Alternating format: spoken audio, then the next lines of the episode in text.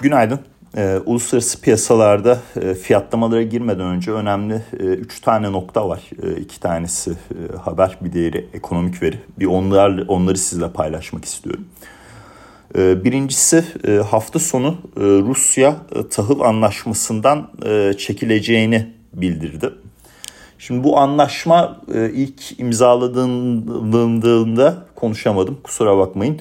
19 Kasım tarihine kadar e, geçerliydi ama e, tekrardan e, devam etmesi e, de e, bekleniyordu e, işin özünde.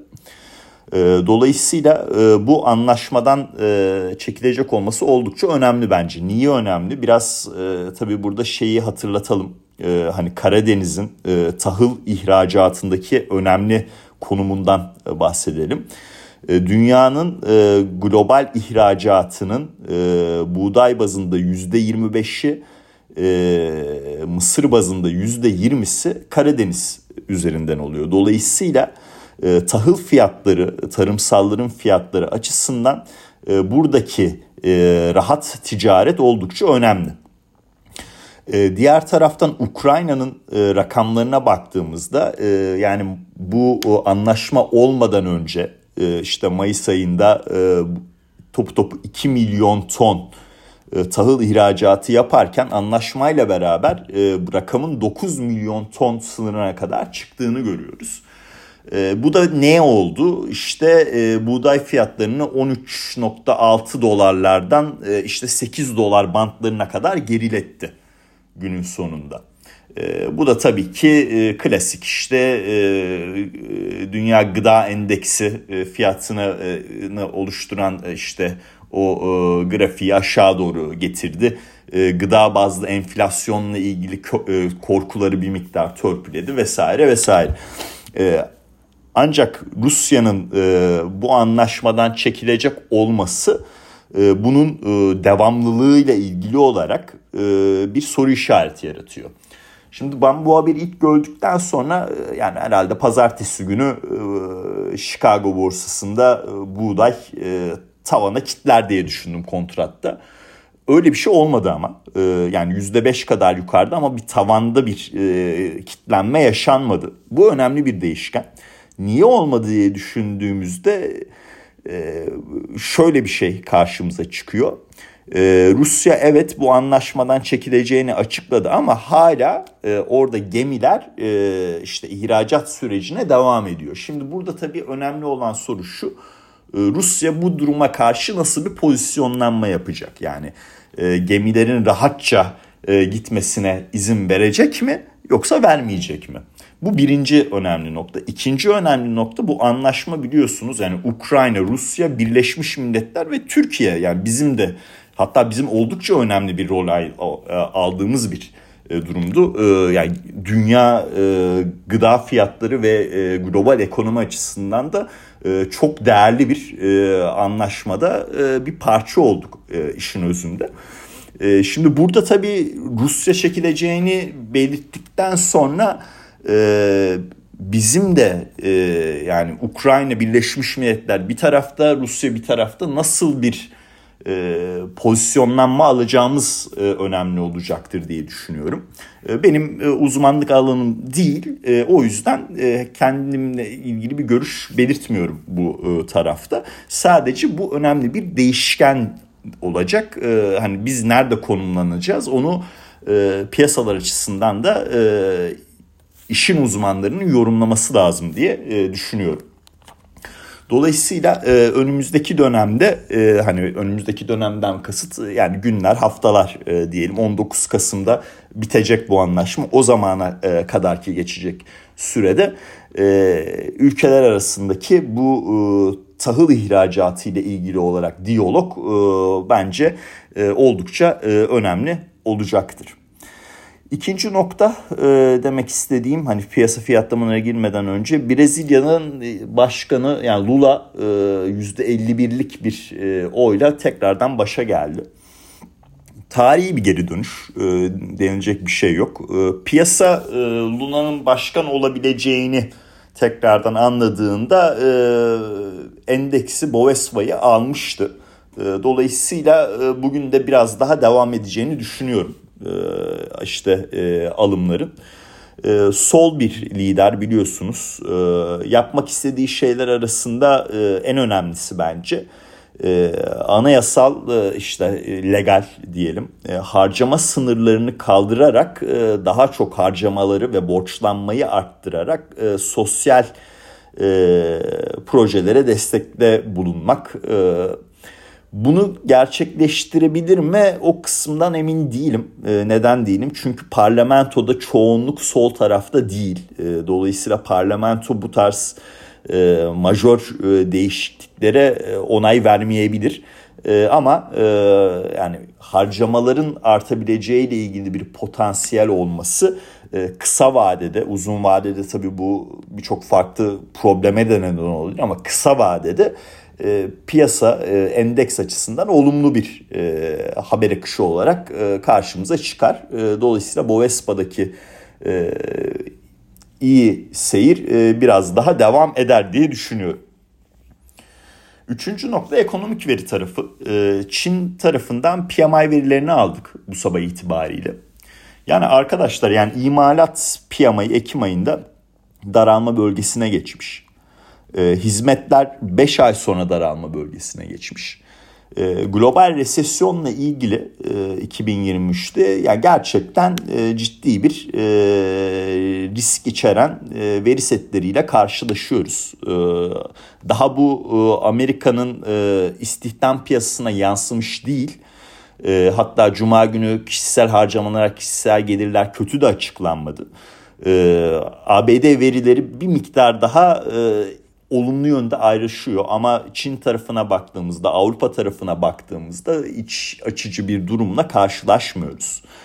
E, muhakkak e, altın tarafını e, portföylerde tutmaya devam edelim lütfen. E, hatta ağırlığını diyorum demeye de devam edeceğim arttırmaya da devam edelim.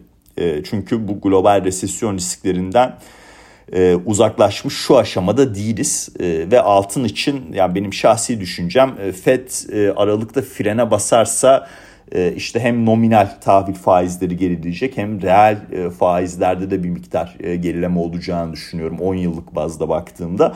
E, o taraftan bir yukarı potansiyel içeriyor. Hem e, global ekonomi resesyona girerse 2023'te e, altın resesyon zamanlarında önemli bir e, enstrümandır biliyorsunuz.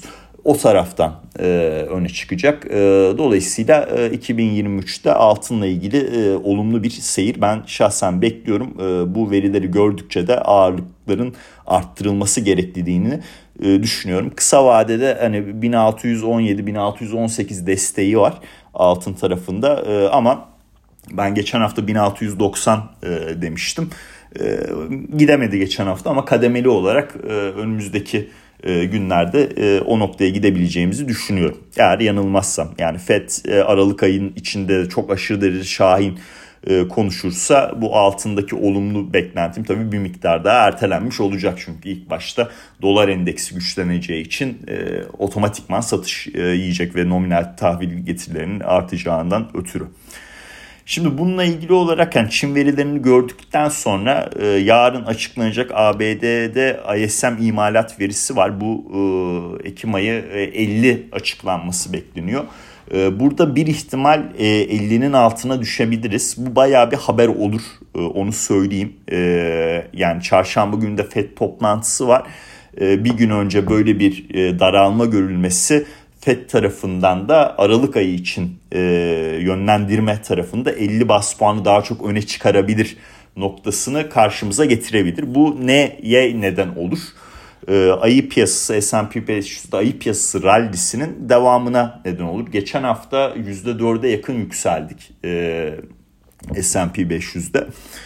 E, artık piyasa fiyatlamalarına giriyorum. E, işte e, iki hafta üst üste prim yapılmış oldu.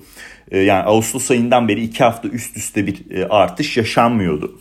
Ee, bunu şirket bilançoları ne kadar destekliyor diye sorarsanız bu ayı piyasası rallisini o kadar da değil arkadaşlar onu söyleyebilirim. Geçen hafta e, yani e, şöyle bir hatırlatma yapalım.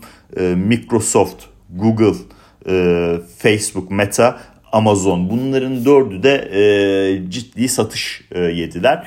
E, Cuma günü Apple e, %7'nin üzerinde prim yaptı ama burada da önemli bir ayrıntı var. E, yani Apple'ın e, bilançosu şimdi tabii %7 yukarıda görenler direkt şey yazar. Güçlü bilanço sonrası %7 öyle bir durum çok gerçekçi değil. Hani iPhone satışları beklenti altı, bu içinde bulunduğumuz e, çeyrekle ilgili ciro beklentisinde e, piyasayı çok fazla tatmin edemiyor. E, ama nedir? E, hani e, rakamsal olarak baktığınızda işte tarihi yüksek e, ciro seviyesini elde etti. E, işte e, ve dolar endeksinde eğer bir düşüş olursa içinde bulunduğumuz çeyrekte de e, biraz daha e, hani görünümünden daha olumlu bir ayrışmaya sebep olabilir. Yani yüzde onluk bir e, pastadan bahsediyor çünkü CFO yani e, sağ, dolar dışı gelirleri dolara döndüğümüzde e, içinde bulunduğumuz çeyrekte e, yüzde onluk bir e, ciro e, kaybına neden olabilecek bir e, seviyedeyiz. Dolayısıyla hani e, güçlü bilanço demek çok doğru değil. FED nedenle dolar endeksinde önümüzdeki zamanlarda o satış baskısı artarsa, düzeltme süreci artarsa Apple korktuğu kadar o %10'luk kaybı yaşamayacak ve cirosu piyasa beklentilerinin üzerine de çıkabilir spekülasyonlarıyla alım geliyor arkadaşlar. Onu söyleyeyim. E, dolayısıyla böyle bir yapı var. E, top tamamıyla Powell'da. E, yani gerçekten çarşamba günü ne diyeceği e, oldukça önemli olacak.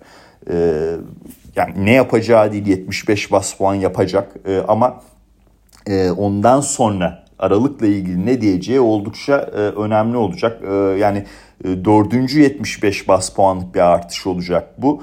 E, yani Fed üyelerinden e, yani en azından biraz daha bakalım bu para politikasının gecikmeli etkisini e, daha iyi anlayalım e, noktasında Aralık için e, cari enflasyon verisi çok da iyileşmese de 50 bas puanı öne geç öne çıkarma durumları olabilir. Basın toplantısı bu açısı bu açıdan çok önemli olacaktır arkadaşlar. Onu söyleyebilirim. Hani Powell cari enflasyon verilerini işte Jackson Hole'da daha çok vurgu yaptı. İki tane 75 yapıp Jackson Hole'a e, girmişti diye hatırlıyorum. Oradaki konuşmayı yapmıştı diye hatırlıyorum. E, onun üzerine bu haftaki 75 ile beraber iki tane daha 75 yapılmış olacak. Hani e, Jackson Hole konuşmasından biraz daha sapan bir e, basın toplantısıyla karşılaşma olasılığımız var. Yani onu size e, belirtebilirim.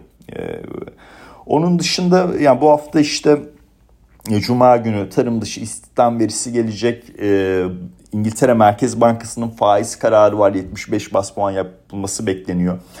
E, yani e, ilk başta Avustralya daha sonra Kanada e, frene bastı. Bunu biliyoruz. Şimdi ama top e, yani en önemli oyuncu da Fed'e geçecek. Fed yani atacağı faiz kararında o alacağı adımda atacağı adımda alacağı kararda konuşamadım kusura bakmayın.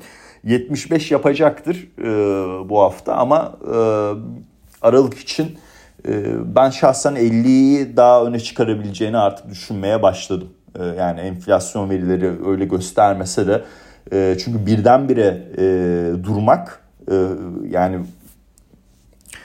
finansal e, koşulları çok hızlı bir şekilde genişleme bölgesine çıkartıyor ama e, birdenbire durmayıp frene basarak böyle yavaş yavaş artışlara devam etmek finansal koşulları daralma bölgesinde tutarak enflasyon üzerinde e, daha böyle sınırlayıcı e, etkide bulunabilir. O açıdan e, önemli bence. Ee, onun dışında da bugün Avrupa e, tarafından enflasyon e, verileri e, açıklanacak. Ekim ayı tüfe verisini alacağız. E, gene manşette çift taneli bir rakam e, bekleniyor. Çekirdekte de %5'lik bir durum bekleniyor. Cuma günü hani ABD ekonomik verilerinde işte kişisel gelirler, kişisel harcamalar bunlarda problem yok. Hatta kişisel gelirler önemli bir gerçek resesyon indikatörüdür, göstergesidir. Orada bir büyük bir sıkıntı yok. Bu önemli. Ama veriler yani biliyorsunuz önümüzdeki aylarda ne olacak sorusu altında e, daha çok e, fiyatlanıyor. Hani bu ay bu oldudan e, ziyade. Ee, onun dışında hani Michigan Üniversitesi e, güven endeksinin içinde bir yıllık e, enflasyon beklentisinde bir tık aşağı revizyon yapılmış 5.1'den 5'e. E, Employment Cost Index dediğimiz rakam e, işte iş gücü maliyeti endeksi bu çeyreksel açıklanıyor. E, beklentilere paralel bir önceki çeyreğe yani düşük gerçekleşir 1.2 gerçekleşmiş e, bu önemli. Çekirdek PCE yani PCE verisi işte tüketici harcamaları gibi geçiyor da bu Fed'in ana şey enflasyon verisi. Valla beklentilere genel olarak paraleldi. E, çok büyük bir olumlu yönde bir sürpriz oldu diyemem. E, ama e, en azından e, çekirdekte de e, bir miktar daha anladığım kadarıyla e, tüfe kadar kötü bir tabloyla karşılaşmadık. Bunu piyasa biraz beğenmiş olabilir. E, o da bir artı durum. Özünde bu hafta e, Top Powell'da Aralık'la ilgili vereceği sinyal, dolar endeksinin nasıl ne şekilde hareket edeceği de S&P 500'de ayı piyasası rallisinin nasıl ne kadar devam edip etmeyeceğine e, sorusuna e, cevap bulacak. E, yani 3900'deyiz, 100 günlük ortalamasındayız. Bunun üzerinde bir kapanış olursa 4000 e, ve 200 günlük e, ortalaması 4110'da e, oraya kadar gitme durumumuz da olabilir, e, olamaz diyemem. E, takip edeceğiz. Ee, yani Ocak ayı e, yükseğinden e, işte Ekim ayı düşüğüne e, Fibonacci çizdiğinizde %50 düzeltmesi onun 4155'lerde hani 200 günlüğünü de 4110'da olduğunu düşünürsek Fed eğer oyunu bozmazsa o nokta o aralığa doğru kademeli olarak işte ilk başta 4000 seviyesini görerek bir hareket durumu söz konusu olabilir diye düşünüyorum. Fed oyunu bozarsa ama hızlı bir satış dalgasıyla karşı karşıya kalacağız arkadaşlar. Ee, ben hani e, o gün geldiğinde tekrardan belirtirim ama e, ayı piyasası rallisinin bir miktar daha devam edeceğini düşünüyorum. E, bunların dışında da e, hani son olarak Bitcoin'den de bahsedeyim. 20 binin üzerindeyiz. Ben 23 bin 23 bin 500'e doğru kademeli bir e, yükseliş bekliyorum. Gene FED oyunu bozmadığı takdirde.